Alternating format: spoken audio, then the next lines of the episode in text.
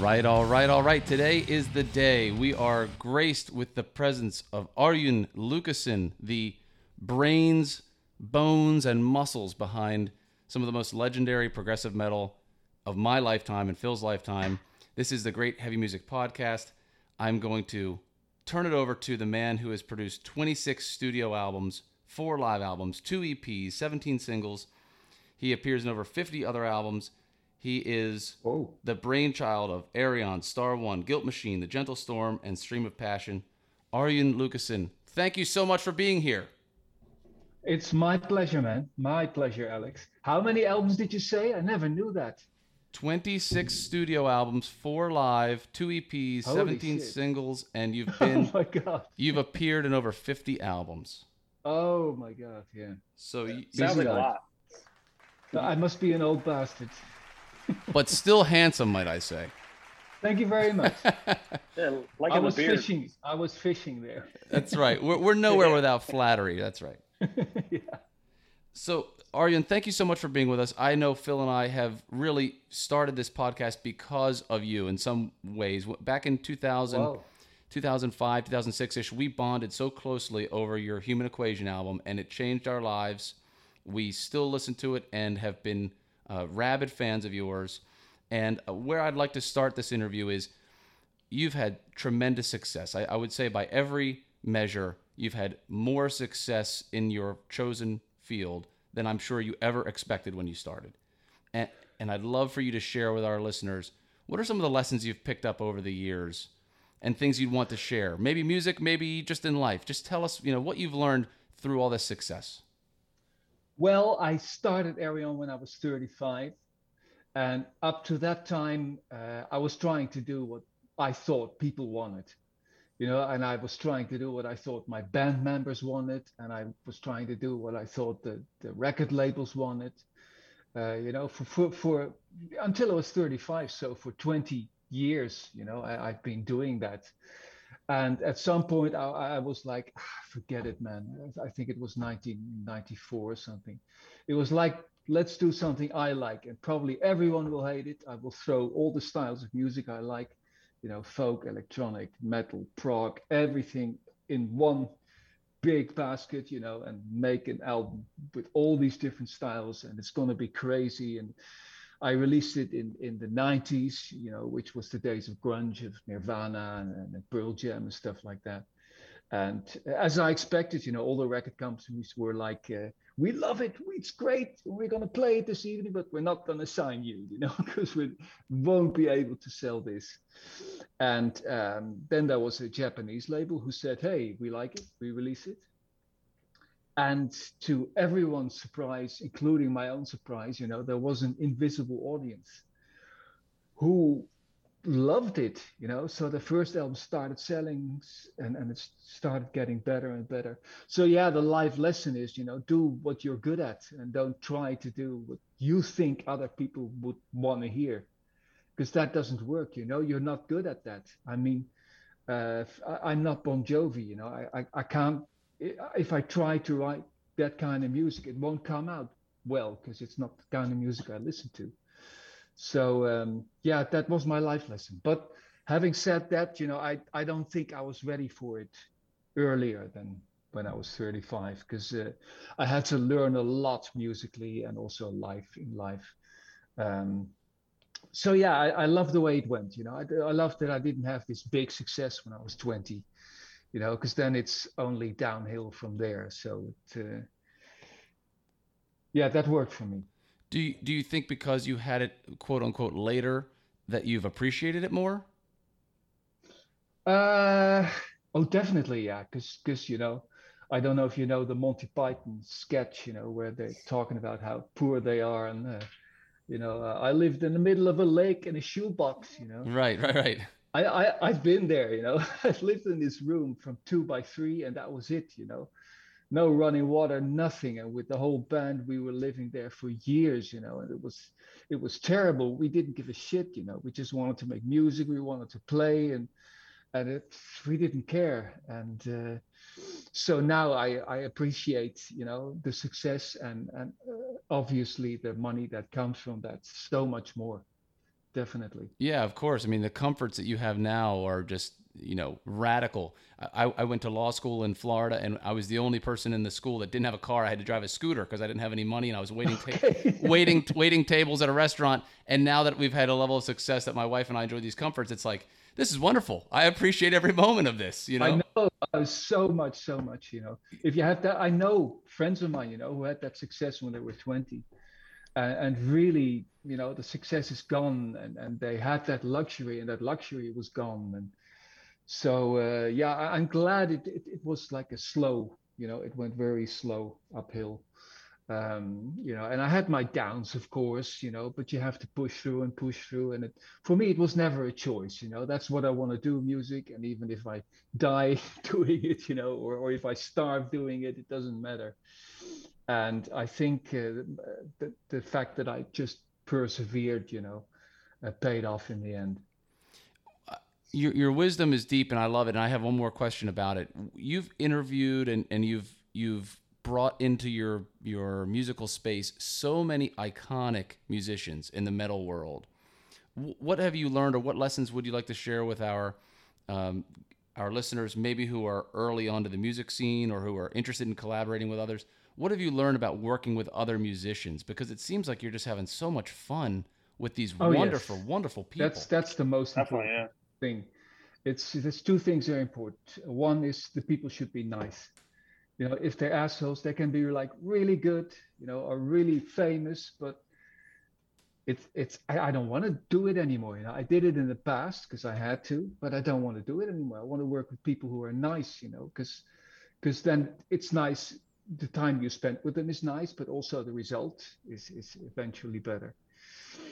And um, the second thing is when I started this whole thing with all the guest musicians, you know, I was uh, a control freak, egomaniac. I had they were my songs, they were my melodies, my lyrics, and that's the way they had to be done. You know, if someone changed something, no, no, this is the melody. But then you get to work with Bruce Dickinson and you get to work with Fish and you get to work with Devin Townsend and all these guys who don't give a shit what I tell them. They're gonna do their own thing, you know. Right. And and when I listen back to it, it's so much better than what I had, you know.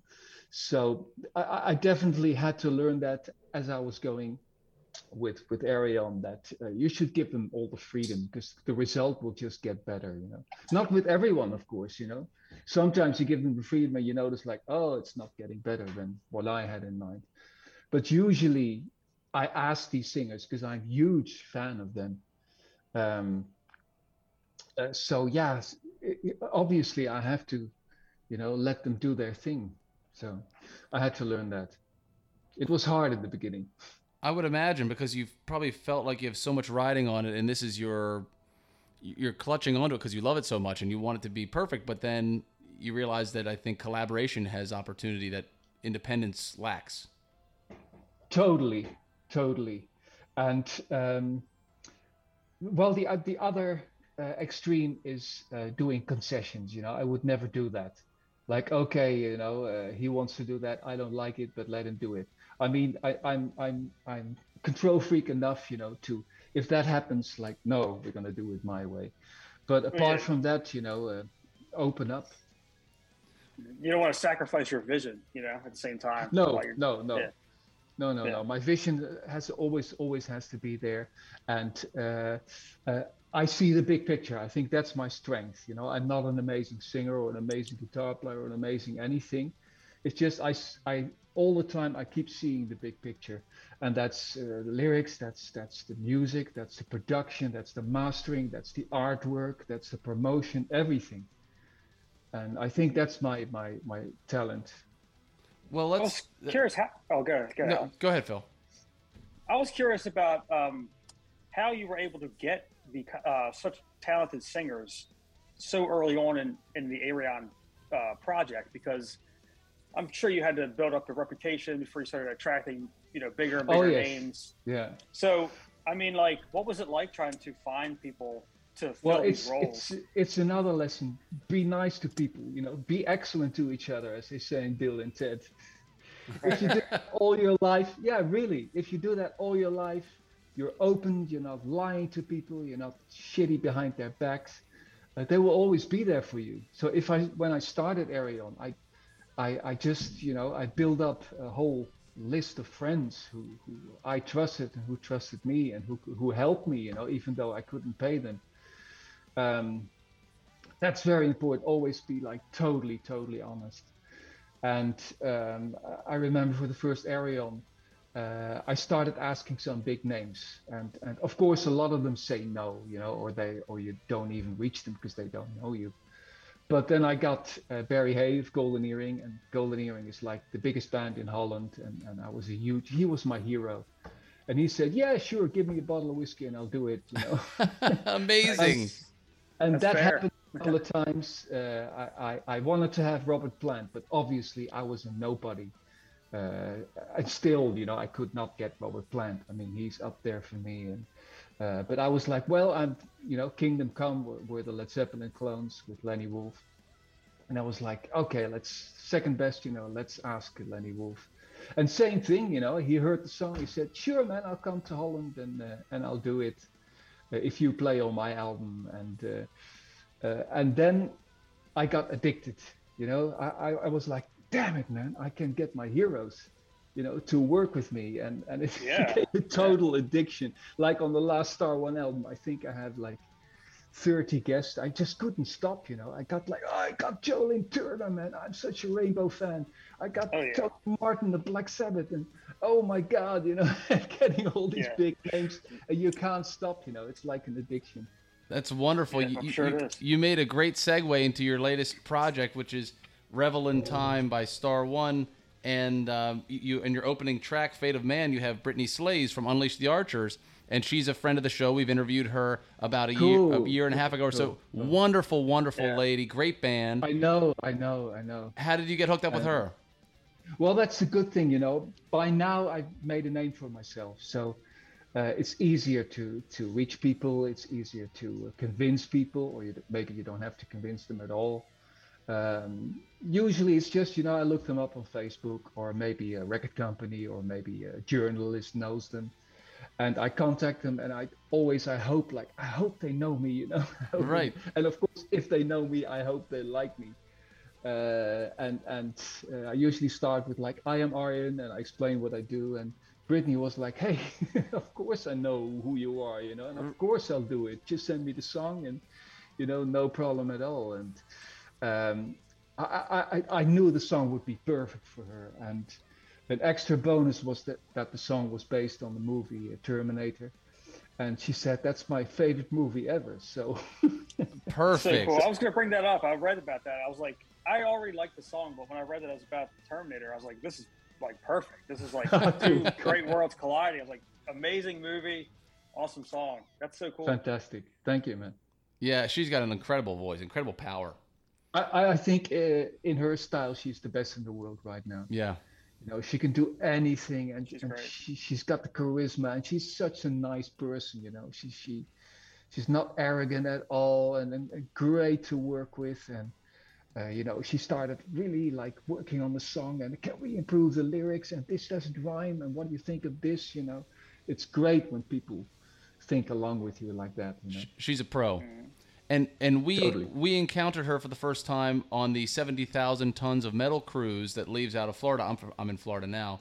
And um, her band was just one of the most phenomenal on, on the whole cruise, so that's why I contacted her for Cool. the interview. And that leads me to ask you. I've seen uh, Haggard from Germany there with 20 some people on stage. Any chance in the world that you'll have a mini Ayreon project on a boat one day? Oh man. uh, You've done everything that- else. It's probably time. You know, either the moon or Uh, the yeah, ocean. You got to pick. it would be very very complicated you know we can do it in a controlled environment like we do now uh, we do only shows in, in holland in, in the same venue and it takes us um, a, a week a whole we had to rent the whole venue for a week you know to set everything up the way we Yeah. want it Well, I- so it's it's very complex and, and i'm too much of a control freak here and a perfectionist to just say oh let's just wing it you know that's not my thing Well, for our listeners who don't know, I was telling you before the recording that my children love your, your music, and I've shown them some of your live projects, the Universe album live, and I've shown them Theater Equation. And I have to ask, was that just one of the most incredible? When you take yourself back to when you're 35 years old, you're starting this, you say, "Damn it, man, I'm going to do it my way, or I'm not going to do it." Did you ever think that you'd be putting on a full stage performance? Oh no! I mean, no, gosh, you couldn't have even all. imagined, right? Not at all. And working with all these people, you know, if you would have told little Arjen when I was like 20, uh, uh, watching Iron Maiden, you know, live, if you would tell me, hey, this guy is gonna come to your studio and sing your song, and you know, yeah, yeah, sure, you know. right, right.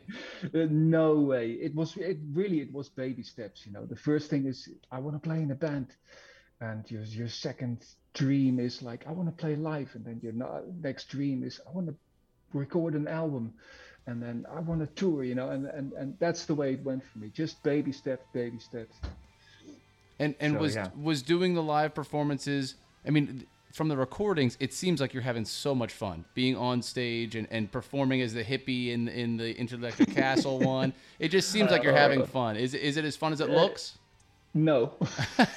It's I much gotta more be work. No, it's no, it's just I have terrible stage fright, you know, because because I, as I said before, you know, my talent is seeing the big thing, but my talent is not performing, and so I'm very insecure about it. So uh, no, I mean, I, I I lost like I'm already thin, as you can see, but I, I lost like eight kilos in those weeks before, and I couldn't sleep, and and it's it's awful for me. It's awful for me. It's, Wow. it's like I'm so nervous. If you see me backstage, you know, the other musicians were like, "This guy, what is he doing?" I'm just, you know, pacing around and and, and oh my It's- god, it's terrible. It's hard to picture that, yeah, with uh, with how cool that hippie was, that character. The way you pulled Thank it you. off, it's really hard. Well, to, once to once I'm on stage, you know, and I see the faces of the people, you know, then it starts to be fun. It's true. But the whole the weeks before that, you know, and and it's oh my god, the or the months before worse. that. Yeah. Oh yes, oh yes. Is that But it- then you know when I when I when it went well, then I'm like in seventh heaven. Then it's like let's do it again, let's do it again. You know. Yeah. do, do you think that comes from a sense of not wanting to let anyone down? I mean, do you are you putting pressure on yourself? Oh yeah, yeah. Okay. Yeah, yeah, yeah. Totally. Yeah. I don't want to let any. It's mostly that's why I do it. You know, there's a lot of artists who don't give a shit what people think. Like, I'm gonna do this because I like it or or whatever. I, I'm not one of those people. You know? I'm a crowd pleaser. It's it's terrible. But if I, you know, like like with my album Transitus, my last Ayreon album, wasn't received that well. You know, and for the first time in 25 years. I, I start hearing uh, negative comments and negative reviews, start reading neg- negative reviews, and it, it hurts, man. It's terrible because you let people down. And, and and that's why I came up with this this uh, last Star One album. You know, I gotta I gotta make something really really amazing now to to make up for that. Oh, well, I think Transitus is a good album, so uh, I'm going to reject Thank you, any of thank those you. criticisms. Uh, but yeah, the Star One album. I was reading some other interviews that you've done, and it sounded like you were saying it was kind of like a release because of the painstaking process of making Transitus. And um, when you say it was a release, but you still got all these other singers and musicians that are like star-studded coming onto it. I mean, was that where? You, did it become like a way to redeem yourself almost? You know what I mean? Like I didn't please people with this. but I'm Yeah, going yeah. to. You know what I mean? Absol- absolutely, I- Look at your mind. absolutely. I think um, Transitus was supposed to be a movie, so it was a movie soundtrack. So I could see the movie in my mind, you know. Uh, but but people couldn't. People were like, "Hey, where are the riffs and where are the solos and where are the instrumental parts and where's the prog and where's the metal?" And and you know, none of that was eh, well, a little bit, you know, it was there, but. Um, I was like, I gotta plug in that guitar, you know. I gotta make some really strong riffs. I gotta get some the best singers in the world. I gotta be- get the best guitar players in the world.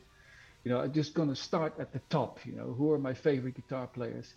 Uh, who's my favorite guitar player of all time? Steve Vai. Well, I'm never gonna get him, but I'm gonna try anyway. You know, so yeah, yeah. it was really start at the top and and. Uh, uh, Well, that's, I mean, I did it it. just sounds like. Yeah, sorry, I'm, I'm jumping all over you here. So, yeah. but uh, No, no, no um, I was gonna say it's it sounds almost like you're you have this painstaking, miserable process with not miserable, but tough process with Transitus, and then you have this fun process with Star One that was received even better. It seems like maybe when you're just kind of natural and and just kind of having It's true. fun, It's true, it's you going to be a little better. Try, trying to get that this movie going.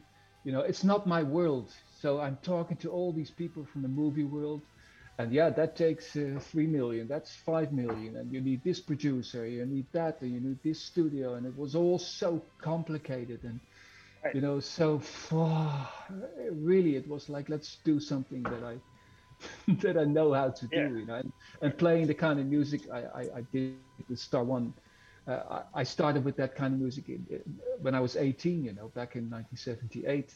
So that kind of stuff is in my blood. You know, it, it, Yep. it comes much easier. And uh, yeah, and you can hear it. It's it's it's it's a fun album to listen to. You can. It just sounds like everyone's having a good time. Even I, I know it's it's fun, performing. e- even though some of the few songs and lyrics are pretty dark. You know, you well, can you can still hear the fun and if you look at the behind the scenes uh, which is which is on the on the blu-ray uh, there there's like uh, all the singers and all the guitar players they all sent in like a little video you know and and it's all so positive you know it's all such great people and uh, I, I think yeah fun was the key word for for revel in time yeah Have you ever analyzed? I don't want to turn this into a therapy session, but have you ever analyzed why you responded in the way that you did when you got negative critique after 25 years of basically home runs?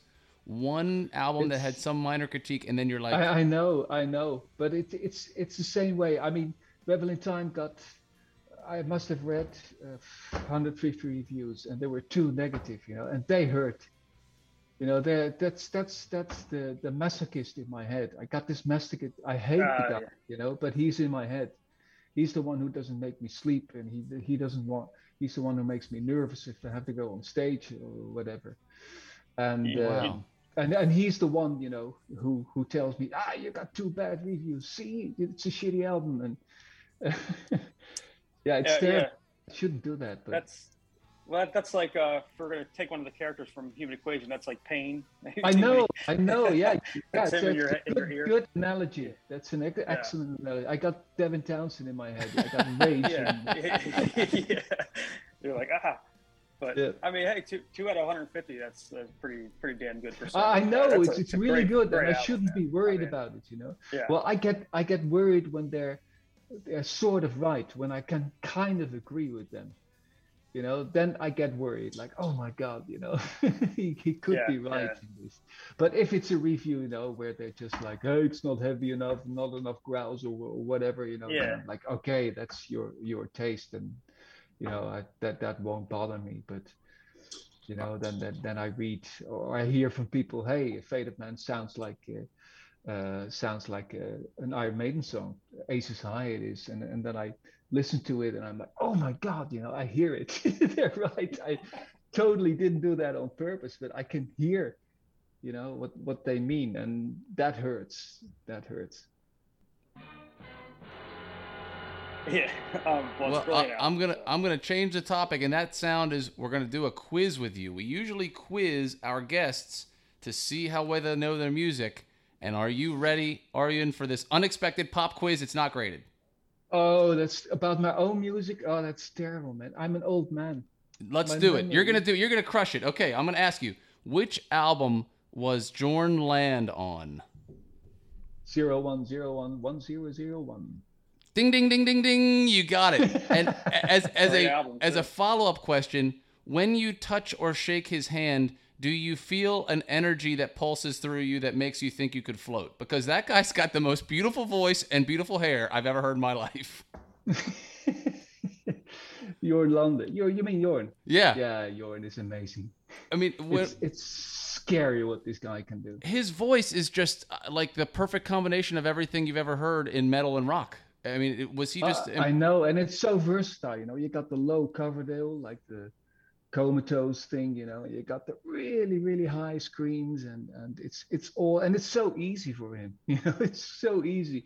He does like five takes. They're all five of them are totally different, and they're all five. They're brilliant. It's when I have to mix Jorn, it's like a luxury problem. You know, I got five perfect Yeah, takes. this will be a Which one am. I gonna take? Yeah. I love it. I, I just figured working with him had to be something that you're kind of like, wow, this guy's really something else. Even his album where he's on the Dracula, I, I th- you're probably familiar with Uh, right. Yeah. Yes. Yeah. Yeah. You're yeah, just like, yeah. God, this guy's incredible. Okay. All right. Yep. Ne- next question.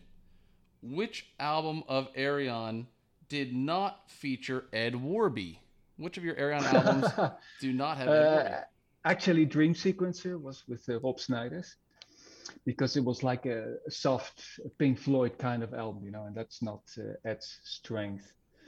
Uh, and obviously, Transitus was not planned to be an Ayreon album. You know, it was planned to be a movie soundtrack. So I, I, I needed like a different kind of drummer. You know, not a pu- pure uh, drum machine. You know, that this human drum machine that Ed is. So Transitus has a different uh, drummer as well. But uh, You are two for two, my friend. You're doing just fine.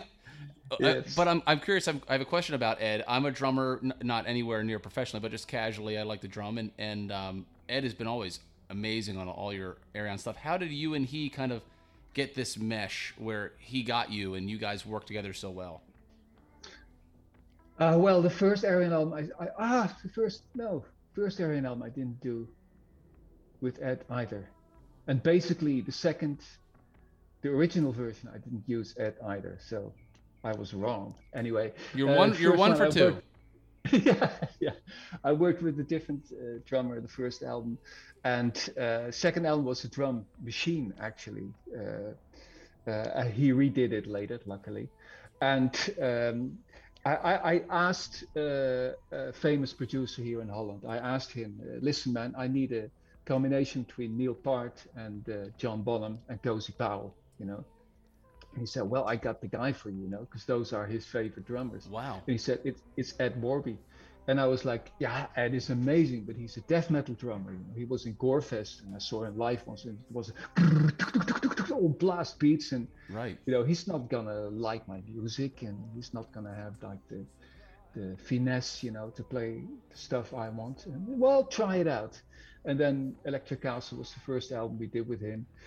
And oh my God, I couldn't believe it. I couldn't believe it. All these weird time signatures, he got them immediately. And even the groovy stuff he got, you know, it- I, I keep saying it, he's like the perfect combination of man, uh, man machine. He's a man machine, you know. he's got the Yeah. uh, human drum computer. It's it's amazing. So cool. Yeah, it's been really incredible to see him play across so many albums, and it always seems to fit. Somehow he creates something new where he just, instead of playing on Well, the top, he's a he's a musical drummer. He listens to the songs and he listens. You know, he wants to hear the, the vocals too. And and um, not many drummers do that. You know, they're just into the rhythm. But he really listens to the composition, and and that's very important. that's so cool. He's an intelligent drummer. Okay, this next one is the last one, and it's multiple choice. I'm going to give you a, a little bit of an insight here.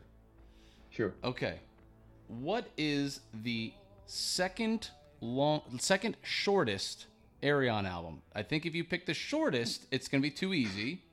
So I'm challenging you a little bit. What's the second shortest Ayreon album? Is it A, Transitus, B, Final Experiment, or C, The Source? Uh, which would be the shortest? I think it's between Transitus and Final Experiment. You are correct. The Source is 88 minutes and 33 seconds. Yes. Uh, oh my God, which of one of those? Well, uh, tra- I remember Transitus was supposed to be a movie, and they had to be uh, at least 100 minutes or so. Uh, no, no. Uh, one hour and 30 minutes. Uh, oh my God. Uh, final experiment. Ding, ding, ding, ding, ding, ding, ding. Look, you're still loved. Don't worry. You, you got it right. And if you hadn't got it wrong, we'd still love you. Uh, Final Experiment was 71 minutes and 17 seconds, and Transitus is 80 minutes and 47 seconds. Yeah, yeah, yeah. Oh, oh, sorry. I was. Uh, oh, the second. Okay. The, no, the, no the, problem. the no short, problem. the shortest album of all is Actual Fantasy. Experiment. Actual Fantasy is the shortest at 54 minutes and 18 seconds, but your Okay, your, yeah, sec, yeah. your second shortest ever was Final Experiment at 71 minutes. I figured if I asked you what was the shortest, you would know Actual Fantasy. very Okay, yeah, yeah, yeah, of course. because it wasn't a concept album. Well, Yep. Arjen, uh, we are our our podcast is dedicated to reviewing post 2000 releases that are heavy that we want people to to go listen to because we love them and, and we think that there's so much metal out there and so much music out there these days that it can take a long time to sift through the bad to get to the good. And mm-hmm. our podcast is dedicated to bringing just the good stuff. We want to streamline it for our listeners and say, if you go listen to the albums we recommend, you're going to be happy. They're they're great, Excellent. great quality. So what we have done over the last few months is we've took taken a little bit of a left turn, and we are just reviewing your catalog. We're reviewing all of the Ayreon albums in an, in a full episode, and we just finished Into the Electric Castle, and we're getting ready to start Universal Migrator. And I'm curious if we take you back to that time, because I had read that you were kind of thinking, if Into the Electric Castle doesn't work, I'm going to hang it up and do something else. And then it was a smashing success. Tell us about that. How did that feel when you kind of went from thinking, this is it, to, oh my God, I get to keep doing this? Oh, the best, the best ever. You know, because the first final experiment did well. You know, it was promising, but it wasn't this huge hit. And then Actual Fantasy people didn't get it and and electric castle was all or nothing you know? I, I, I wanted it to be so over the top that people either would say like oh my god this is so bombastic. I mean i can't believe it you know with the roman and the barbarian in space you know? I mean it's so fucking cheesy. Uh, but but i was like i, I want to go all the way all the way and just go so uh, so much over the top and um, even the record company was like oh my god you know i don't know i don't know. Let's you know let's let's not tell people that it's really good you know because then they will be disappointed. I was like what? You're my record company? What? I still remember that moment. Said we just have to tell them that it's amazing and and and then you know and then the album was released and and the record guy came it was my birthday and he came to me i got a present for you and he had like a list where that showed that it entered the, the Dutch chart, you know, and that was yeah, that was amazing. Like, oh my god, you know, there are people who like my weird shit. were there people at that? Was that kind of the time when someone would start to approach you and say, "Hey, you're the guy from Ayreon. Oh my god," you know, was that kind of when you became recognizable, or did that come later? Well, I, I, I'm a total recluse. You know, I, I've been for a long time um, so so I don't go out that much, you know. But yeah, if I go out now, you know, people will of course recognize me. And uh, also the thing is, you know, I haven't played live for 20 years with Ayreon, so that was a good thing. You know, I'm more the man behind the screens, so I never really had that, or it was never a problem for me. You know, if I would go shopping. Uh, uh, okay, there would be one guy who recognized me and he would come to me and then it would just be a nice talk, you know. So it wouldn't be like, oh, you know, I can't go shopping anymore. Right. anything. But, um, and it only feels great, you know, when people recognize you and, and tell you that like you change their lives or, or whatever. That's, that's, that's what I do it for. So after Into the Electric Castle becomes a success and you're pleasantly surprised, you move into the Universal Migrator, which was a really huge, I think your longest uh, album by, by about could be could be by yeah. about by almost 30 minutes. I mean, it's really really a, a heavy project. Did you kind of feel yes. like did you feel like you were invincible that time that you could do whatever you wanted or did you what, was the uh, thinking? The weird, the weird thing if I look back at my career with Ayreon is I make an album uh, a safe album and I make a dangerous album. That's the way I call it. I make a safe album like this. I'm sure people are gonna like this, and then I make a dangerous album. Oh, I'm not sure people are gonna like this. Hmm. You know, so I did the final experiment, total big rock opera. You know, uh, I think people will love it. Then I did Actual Fantasy, which was completely different. It was my dangerous album. You know, I, oh my God, you know, where are the big names? Where's the concept? Then I did uh, Electric Castle. Like people have to love this. You know and then it was time for something dangerous again, which was Universal Migrator. It was like, okay, let's split up my two styles. You know, let's make a prog album, let's make a metal album. And uh, uh, I think because I did that, it, it hasn't become the classic that Electric Castle or Human Equation is, you know, because I split up these two styles. And I think what people like about my music is is the combination of these two styles. Yes. You know? Don't split them up but actually I, I'm uh, remixing uh, the Universal Migrator now. So not remastering, remixing, which is like a process of a month. Um, and it's weird. I really think Universal Migrator has better songs than than uh, Electric Castle, and it has better songs than Human Equation. And I, you know, I, I'm mixing them, I'm making them sound better, and it's like shit. You know, people have to hear that this album is cool too. You know, it's it's got Dawn of a Million Souls with Russell, and it's got Black Hole with with Bruce Dickinson, and it's and it's got uh, uh, First Man on Earth with, with Neal Morse, and, and it's and it's got uh, The Druids Turn to Stone with Damian. You know, Yeah. It's got all these. Well, these I, I've. I've, I've said to Phil for a number of years, this is a sleeper. This album is a sleeper because Uh, you I know, know. it- it's got I know. w- What, the, when the Druids turned to stone and when Damian sang that live, I mean, if you the best song of the whole show. no question. I mean, that guy like if your hair isn't standing up on your arms when you're watching him sing I that, know. you're not alive. Uh, and and Yeah, it's weird, it's- you know. It's a ballad. You would think like the heavy song, you know, Dawn of a Million Souls or whatever, or or you know that that song is going to be the highlight. But then you got the most quiet song, you know, and that becomes the highlight of the of the show. It's it's amazing. Amazing. And of course, thanks to Damian, of course, he did. incredible amazing job. vocalist. Incredible. Oh Yeah. God, yeah, legendary. Yep. Phil, what do you got? I know I've asked a million questions. You got anything? Uh, yeah, I um, I was thinking too. I again, I've I've read a couple interviews because I, I wanted to make sure we weren't asking the same things you've been asked ten times or whatever this year. But um, I noticed that a lot of times people talk about your like classic rock influences, like Deep Purple and Uriah Heep and stuff. But I was curious about what is like a contemporary band that you find really influential, like a band that you think, wow, these guys are it. You know, people, if they're not as big, if they're not huge yet, they certainly should be. Like, what's a contemporary band that you draw influence from, or, or Uh, well, that's that's the shitty thing, and I've always been afraid of it. Um, back in the days of of, of uh, Black Sabbath and Deep Purple and Uriah Heep and Led Zeppelin, you know, I wasn't a musician, and I could listen to music as a fan. Uh, and I've always been afraid, like I'm learning too much about music. I'm learning too much about production.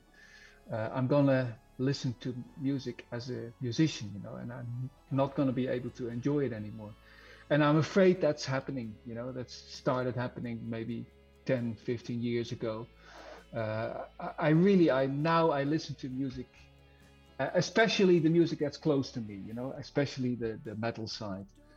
Um, I listen as a as a music as a professional. So uh, to answer your question, uh, it would be all the all the bands that um, where I ask the singers, you know. Uh, right. Well, I guess uh, yeah. we were talking about Unleash the Archers, uh, you know, stuff like like uh, Symphony X, uh, Crowbot. Uh, let, me, let me see. Uh, What about between the between the buried and me? You asked Tommy to sing on on one of your Totally. albums, uh, on, Totally, on the uh, source. Uh, Yeah. We love we love those guys. I love them and I love his solo albums, you know, because his solo albums aren't close to what I do. They're on prog metal albums, you know. So that's basically how I discovered him. So yeah, I can still enjoy like totally different music uh, as as a listener, but as soon as it gets in uh, in my territory, I listen as a as a as a musician, and that's a shame, you know. That's a shame. Well, is it like uh, you're a lot more analytical of it than you, Yeah, yeah. were? Yeah, yeah. Like like if I would have, if if Dream Theater would have been a band in the '70s, you know, would it be my favorite band ever? But you know, Dream Theater came on when I was already doing Ayreon, and I was like learning so much. So really, I listened to them as a musician, and and I, I, I it's amazing what they do, you know, and they're the Oh, yeah. biggest. Uh, um, but still, you know, I I- I can't enjoy it anymore as as a listener, and that's. Uh, I, I hate it.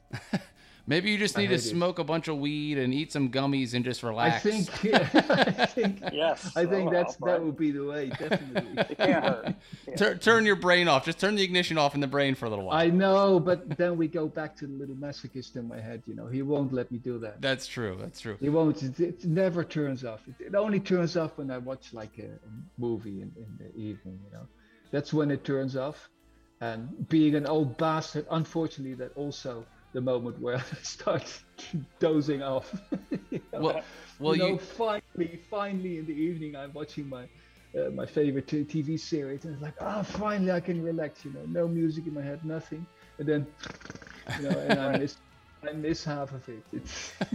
Well, you said you're an old bastard. Happy belated birthday. I saw online that your birthday is April the 3rd. We're recording this on April 9th, I think. No, April 8th. So happy belated birthday to you. Thank you so much again for Yeah, yeah, us. yeah. Let's make it a birth week. That's right. That's Still right. counts. You're you're you're the man. Well, uh, you you you brought up Dream Theater, which is a great seg for me because, as I mentioned earlier, Human Equation was hugely influential on Phil and my life personally, and you had James LaBrie on Human Equation, and I'm curious, uh, two things about Human Equation. First, how many hours went into? If you could, have you ever quantified just from inception, from thought to completion?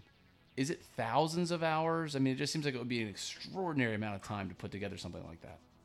Well, yeah, it's it's hard to say because because I always, like I said, you know, uh, until I doze off into the movie, I'm always thinking about music and I'm always composing and I'm always creating. So it's it's not it's seven days a week, you know, no holidays, no weekends. So it's always going on in my head.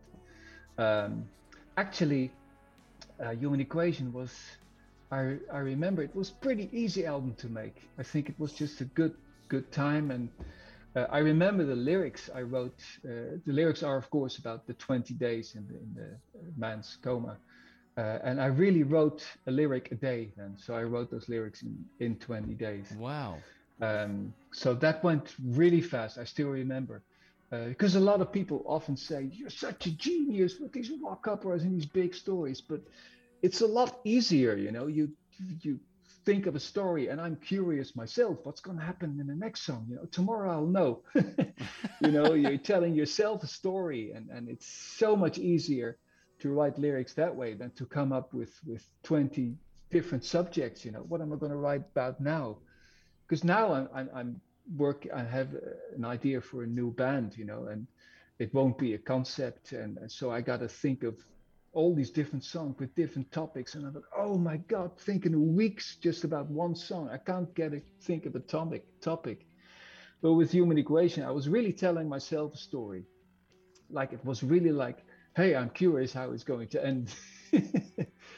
So it, it went pretty fast the writing of the lyrics and the whole inception yeah i would say uh, uh, uh, at least a year i think. And then you know including recording and and uh, and mixing and stuff one and a half years it's i think it's about what it takes me to do an album. And realistically, that's what, probably 8 to 10 hours a day, maybe 12, 14 hours a day? no no no no not not not that much. No no. Uh f- ah, it's it's hard to say uh actively doing music is maybe five six hours but in my head it just goes on and on you know so it's yeah hard to put a number on it. Because you know i had a, a former client who became a friend of mine and, and a mentor and he ran a very successful multinational company and, and he said famously to me and he's made this statement many times over the years he said my last overnight success took 10 years. Yeah yeah. And you know th- i think of that when i think of you you know it's inspiring that you started Ayreon at 35 because i'm 35 and, and i've feel like i've lived a career and i could start a new one if i really wanted to. Yeah definitely. You know and that's remarkable but it's not like you just get to do it in an afternoon. It's going to take you uh, years and many hours of concerted Uh, effort. a- again it's baby steps. You know uh, it- it really if if i hear a whole album now i'm like oh my god how did i do that? How am i ever going to do it again? But you just start with this little idea you know and then you build on it and build on it and build on it. And and really if you do something baby steps it won't scare you you know it won't be like like uh, like a, uh, sword of damocles hanging over you you know like oh my god. Right. Uh, really that that's the way to do it just baby steps. And uh, basically i always try to do a solo album like a really simple solo album. I mean for me uh, wish you were here of, of uh, pink floyd you know. It's such a simple album. It's got like ding, ding, ding, four notes and it's all quiet and i always want to do an album like that so i always start like that um, and then it builds you know and then i want this singer and i want this harmony and i want this instrument and then it grows and grows and grows. So yeah that's the way i do it. Arjen, do you have a favorite album from the recording process? Was there one album that you recorded and you felt like had the most fun or was exciting to you? oh no i i enjoy all the recording you know Okay, cool. way more than than the playing live uh, obviously in in the 70s 80s and 90s i i, I toured the whole world. I played live for 15 years, and I basically discovered that wasn't my thing. You know, I'm, I'm glad I did it. I'm glad it's out of my system. And when I started doing it, it was cool. You know, you're young, and then it's sex, drugs, rock and roll, and most of all the women, of course. And it was beautiful, you know. But at some point, I was like, no. Uh, for me, uh, my true passion is composing and, and recording. You know, um, so I, I, like all all the recording. I, I really could not pick pick a favorite No. Since you've been doing this for 25 years or so, uh, you know, specific to the Ayreon and other side projects, how has the technology in the music field changed what you can do? Because, and the reason I'm asking this question is, you had some pretty advanced sounding and progressive sounds in your very early stuff, and you've kept that same style. It's identifiably you, but I'm wondering, has it gotten easier to record? Has it gotten easier to produce, or is it more uh, complex? Of course, it's it's become easier, yes, but making it easier makes it more complex because you have more options. Mm. You know, and and um, I'm doing Universal Mic. I told you I'm remixing uh, Universal Mic right now. I was still recorded on tapes, and you know it's so nice. I I, I work on it, and it's I see all these tracks, and there's not you know I made my choices, and there's not like uh, 500 tracks where oh my god, you know which track am I gonna use? You know it's it's simple and and uh, uh, somehow it, it, it yeah I wouldn't say that it gets better, you know, because it gets easier and I always try to go back, you know, to that feel I had when I did Electric Castle, you know, when I just had 16 tracks or whatever. Uh, and I always look back at my favorite albums, you know. Uh, famously, people always say Sergeant Pepper because it only had four tracks, you know, and and uh, and all that old, all the old albums where you were limited to eight tracks, and they, you know, they're so much cooler somehow so you would say, why don't you go back to that? But you can't because you got Pro Tools and you got 500 tracks, you know. And if a singer sings out of tune, you just tune it, and you got all these options and possibilities. But uh, one, it doesn't make it better, uh, and two, it doesn't make it faster, you know, because you have all these options and you're gonna use them. So in the end, you spend just as much time on it. Uh, as wow. you would if you would have recorded with analog. That's very interesting. You know that death by choice. You know, it's like there's so many things and so many options. Even when you sit down to watch television, there's nine thousand choices. Where... that's it. That's it. You know, as a kid, I would watch MTV. You know, all day. Right. I would have MTV, and there was a lot of crap there, and there was rap and disco, and I hated it. You know, but you watched it anyway. Right. Know? So you know all those songs. You know all those clips right now, if you got your channel on and, and some rapper starts, hey, you fuck, here we go, you know. Uh, right, right, right. Go to the next, you know. Or YouTube, of course. I mean, you're watching a video you kind of like, but your eye is already drawn to the list on the right, you know, right. other options. Maybe there's something better. click on that. I click, it's terrible. And I'm totally guilty, you know. I, I do it too. And it's such a shame. Well, you know, it, that's that's why it's so good that vinyl is coming back. You know, you got to put it on, you got to sit, and you got to finish that album. You know, you can't quickly skip a song. And uh, yeah, I think there's something to be said for that. Let me tie that into some themes of your your music. You know, very early on, particularly in actual fantasy, you had some I don't want to say morbid, but some concerning thoughts about how the human race is going to end up destroying itself. And then that has appeared many, many times in, in your subsequent albums.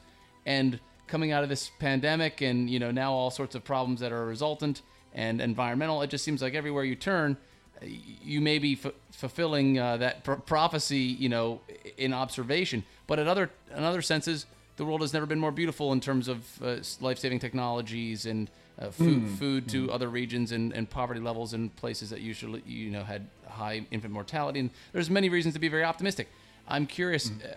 as you've lived your life are you feeling more optimistic or more morose about uh, the future of mankind? And that's a heavy question. it totally is, yeah. Um, I, am terrible. I stick my head in the sand. You know, I don't want to know.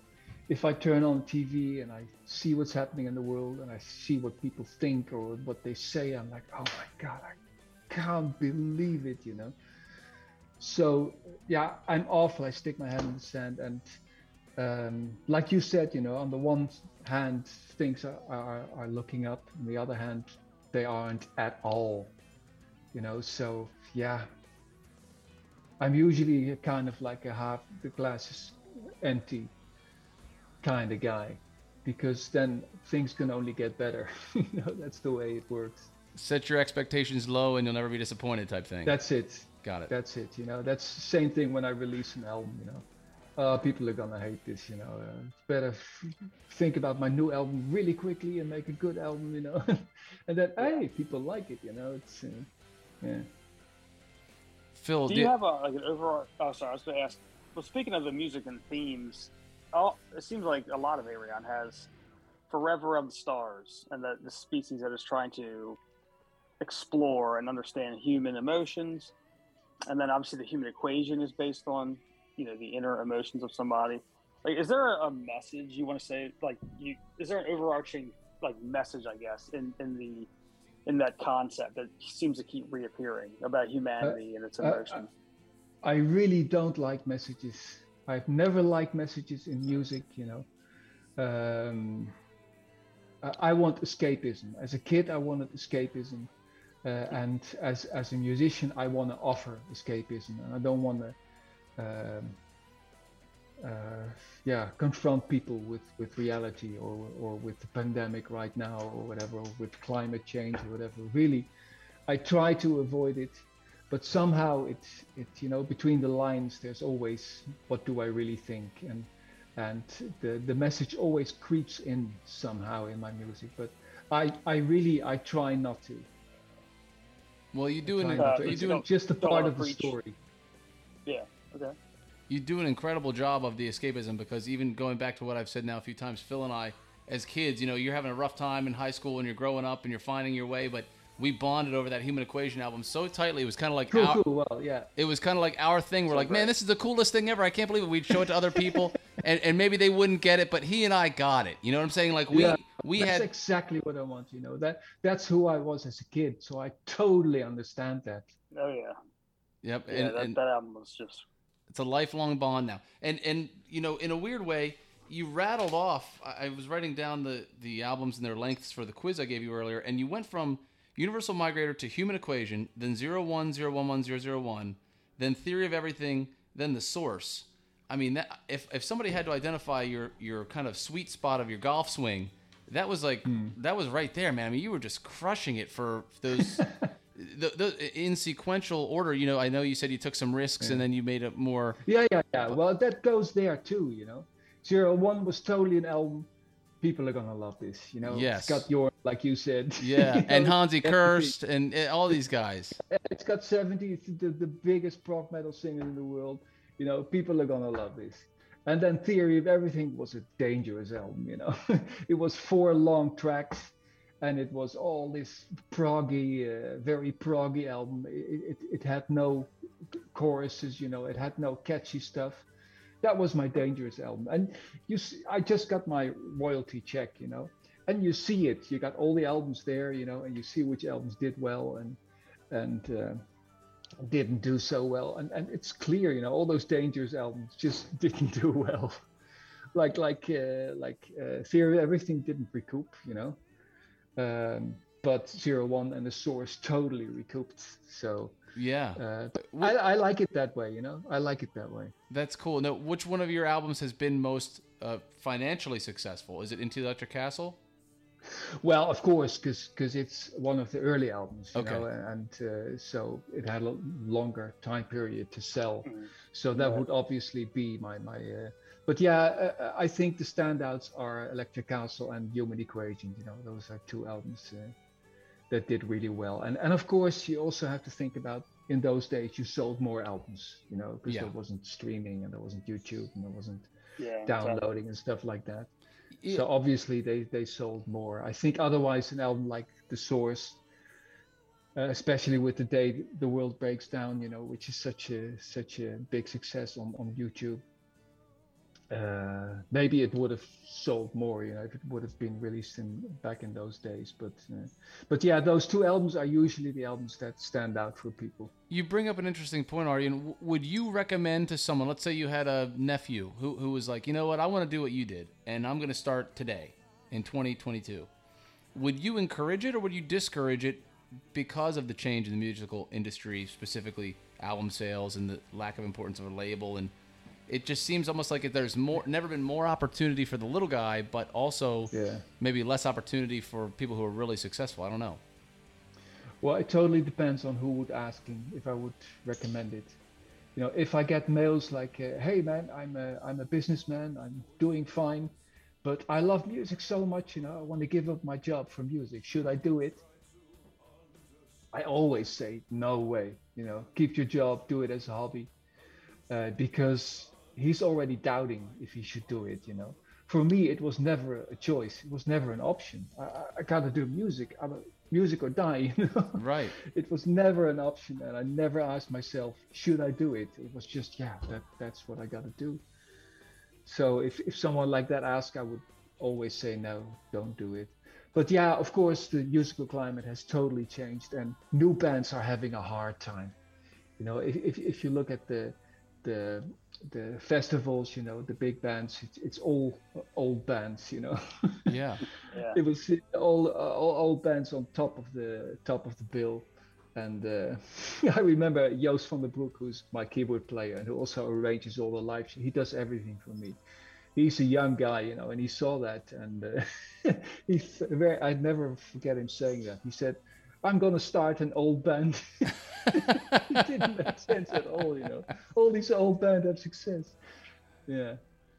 So yeah. So it depends if, if they're basically if it's a calling that they just can't shut out, they have to do it, then do it. But if it's Yeah, totally do it. Yeah. Totally do it. Yeah. okay, cool. But but that's that's the thing also, you know, once you have a good job, that there's no going back, you know. I never had a good job. I never had any income, whatever, when I was a kid. So uh, but yeah, going back, I, I noticed with a lot of friends of mine who were way more talented than me, you know, but they had a good job and they they were not gonna give that up for a life of uncertainty. You know, there's no way back. Arjen, t- totally left turn here, but one of the albums that I've loved of yours that's not Ayreon is The Guilt Machine. And that was a one and only type thing. Could you tell me a little bit about that? Whatever you'd want our listeners to know about that uh, experience and that recording? Because I love that album. Uh, well, I wanted to do something serious. I wanted to do something not cheesy. You know, Okay. Not that Ayreon is cheesy, but I don't mind if people call it cheesy. You know, I mean, a hippie and a barbarian in space. Come on. Right. You know, I, I wanted to do uh, like a really serious album uh, with really, really good lyr- lyrics, with cryptic lyrics that were really intense, and um, uh, I really succeeded with that album. You know, I want also wanted to do it with just one singer, and um, the lyrics are written by by my girlfriend Lori, and they're like really deep, and I could never write lyrics like that. It's it's amazing. Um, yeah, I, I- listened back to it uh, uh, some time ago, and I was like, oh my god, you know, so I was so proud of it. I also I would never make another one um, for two reasons. One, uh, none of the musicians are available anymore, unfortunately. Um, and secondly, I could never make an album of that quality again. You know, I could only make it part two that wouldn't be as strong as, as part one. So uh, that's really a one-off thing uh, that I'm extremely proud of.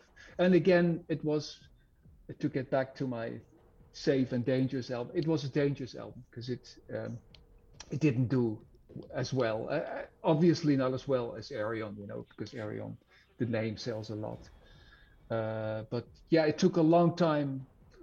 I was talking about that royalty check. It finally recouped on the new uh, royalty check, but it took a long time to recoup. So it, it's funny, Guilt Machine. It's it's like uh, a love love it or hate it album. It's a lot of fans. They th- they it's it's their favorite album of mine, and a lot of fans are just like, no, I don't get it. Crazy. Yeah, I can't even imagine. I love it so much. I can't even imagine somebody who likes your other stuff not liking it. Well, maybe if if you like uh, like Valley of the Queens or you like uh, uh, I don't know. Maybe maybe your your twins wouldn't wouldn't like it, you know. That's a good point. I'll have to I play it for them and see what they think. Yeah, because they're like a river of time on the river of Right. time. Yeah, you know, they maybe they, but you don't have that with with Guilt Machine. You know, it's it's uh, it's dark and it's plodding and it's uh, mysterious and uh, yeah, try it out. I'm, I'm gonna. I'll report back to you. I promise. Scouts on. Yeah, cool. Phil, do you have anything for Arjen? I know I've been asking a lot. No, no, it's uh, fine. Um, no, I was wondering if you had any bands that uh, I don't know if you want to reveal too much, but that you're looking to collaborate with, or singers from bands that you're looking to collaborate with uh, that you haven't done yet. Uh, it depends very much on what kind of project I'm doing. You know, first I need the music. Uh, then, when I have the music, I get an idea for the concept and the lyrics. So then I have the music and the lyrics, and then uh, I start looking for singers. And these singers have to fit the music and they have to fit the lyrics. Like if I do a science fiction project, I already know that a lot of singers will be like, no, no, no science fiction really I, I i get that from singers like oh no Huh. not, not some some cheesy science fiction not? thing Yeah.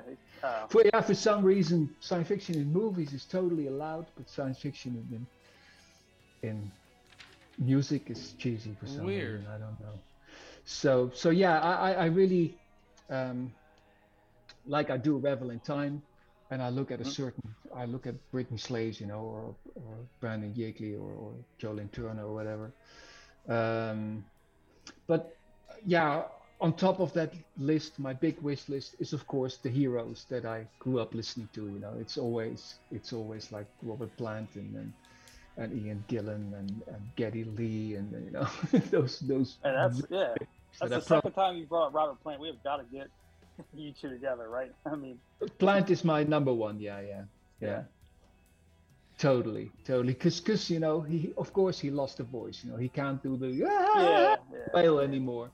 That's gone, but he, it's still cool what he does. You know, he finds a way, a music style where his his voice fits. You know, not that it's my style, but um, yeah, he's he's got style. You know, the guy. He's got the charisma and uh, Yeah, he's a great singer. he- Yeah. he's the man. Yeah. I, I, I always felt bad for uh, singers like that when they're young and they hit all these crazy notes, and then they have to figure out a way to adapt as they get older and don't quite have the voice. You know, some singers have a more subtle and they can just do it forever, but ones like that they have to figure out something when they get a little older. it's cool if they do. You know, because some singers Yeah. don't notice it. They'll just keep going the old way, but they don't make it Yeah. anymore. And that's awful. You know, I can't listen to it. Right? It's like, hey gotta man, you can't do that anymore. Yeah, be realistic and and uh, try to find another way. Cause, and of course, I'm not gonna name names. I'm I sure I'm sure we all have names in our head. Sure. Like yeah. yeah. But, Right. th- that also uh, that yeah. also makes the guys like Jorn Lande anathemas, where you're like, this guy seems like he could do this until he, the day he's gonna die. He just sounds like he's gonna say to his nurse, well, he's you know, come he over was actually kind of worried about that. I remember I, I talked about him with that. I said, "Your voice is so strong, man. I'm sure you like Dio. You can keep going till you're 70 or 80." But he was really worried about that. He said, "Well, one day I want to do stuff like Frank Sinatra. You know, I just You're want to kidding. like, yeah, Wow. He wants to do lounge work. Oh my god, I'd love to see that. yeah, yeah. I don't know if he meant it, but at that point he was like, you know, that that would be like, you know, just easy, and uh, I don't have to worry Yeah. about the voice, and uh, yeah. Jorn Well, Vegas. I, I also heard from I think it was from Vinny Appice. I did a tour with him, of course, played with Dio. But that's the kind of stuff that Dio grew up on. You know, that's the kind of stuff he listens to in, in his in his uh, uh, while others are playing Slayer or whatever in, in, the- in the dressing room, he's listening to Sinatra and uh, wow. jazzy stuff like that. You know, I mean, that was the stuff he grew up on. You know, that's Yeah, yeah. yeah. Wow. Are, are you are you planning any live performances? Because I've already told my wife if you do another one, we are coming. So I'm I'm curious. Are there any plans or talks of a live performance anytime in the future? Well, it was becoming this two-year thing. We, we started in 2015 with the theater equation, then 17 we had the universe, 19 we had the electric castle. So obviously 21 we planned another uh, Ayreon show. For obvious reasons we couldn't do that. We moved it to 2022. Still not safe. So now we've moved it to 2023 uh, because it's a big thing. You know, it's we have to rent the venue for a week. Uh, there are hundred people involved in uh, crew, uh, crew of hundred people. So we invest a lot of time and a lot of money, and it takes us a year to set it up. So Wow. it, it's got to work, you know. Yeah. it's like, oh, we can't do it because there's a pandemic. You, you threw away so much time and money. So, so, but but now we we we are planning it again in uh, to, uh, September 2023. So it's already booked the venue, uh, and and it, it looks like it could happen now, but we decide by the end of this year. By the end of the year, we have to decide because it takes us a year to set it up. Arjen, where would our listeners go, and me specifically, where would I go to follow you to make sure that I know that, you know, the minute tickets go on sale, I know where to go and I, I get the updates? What's the best platform to follow you on about that? I guess, uh, yeah, of course, my website, but I think websites are old fashioned. I don't know. Uh, uh, the socials, of course. I mean, I'm very active on Facebook. Uh, Okay. Uh, that that's where I did all the, the, the guessing games for. I don't know if you followed that for Revel in Time. And so yeah, that's that's where most stuff is is, is happening. Uh, but of course, if we do live stuff, you know, we're gonna make sure that you know it's gonna be on the website. It's gonna be in the Ayreon newsletter. Of course, you can subscribe to that. And it will obviously be on the socials. So Excellent. Okay. And, and is there a subject matter or a, an album that's the material for that show, or have you not announced that? yes, yes, but I'm not gonna tell you. Okay. well, w- when you do let us good. know, we'll, we'll make sure we let our listeners know. cool, cool. Excellent, excellent. Phil, Definitely. i- is there anything that you wanted to ask Arjen? He's been so generous with his time, and man, I could talk to you for hours, but I, I don't want to overstay your welcome and hope maybe you'll come back again after another album and come talk to us about a release party or something. Man, sure, of course. Phil, Uh, I just wanted to say, love your work. At uh, Human Equation was probably the first progressive metal album I really got into, and Cool, kind of all went downhill from there. Nothing I've listened to from any other band has lived up to that. So Okay. one of my favorite albums of all time. I mean, it's absolutely great. So and Great. you're still putting out great stuff. So big fan. I do. It's so great to have you on here. Thanks, Phil. yeah, Arjen, thank you so much. Revel in Time was another home run, and you got you just keep doing what you're doing and try to silence that voice of critique as much as possible because you know you got two people here who, and now, It- it- and now my It wife and my me- It kids. keeps me on my toes. It keeps me on my toes. So That's I- good. I, will keep, I'll keep the voice. Okay, as long good. as it Right, makes me sleep a little bit. right. Awesome, awesome. Okay, Arjen, thank you so much. Until next time, this is the Great Heavy pleasure. Music Podcast. We'll talk to you soon. okay, man.